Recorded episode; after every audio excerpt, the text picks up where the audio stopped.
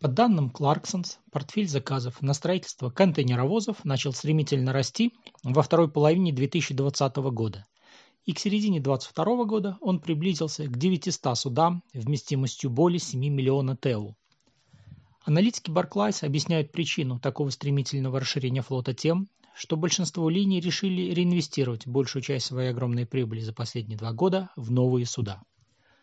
Совокупная вместимость мирового контейнерного флота в 2025 году на 30% превысит уровень начала пандемии, сообщает Barclays. Такое увеличение предложения усилит давление на фрахтовые ставки.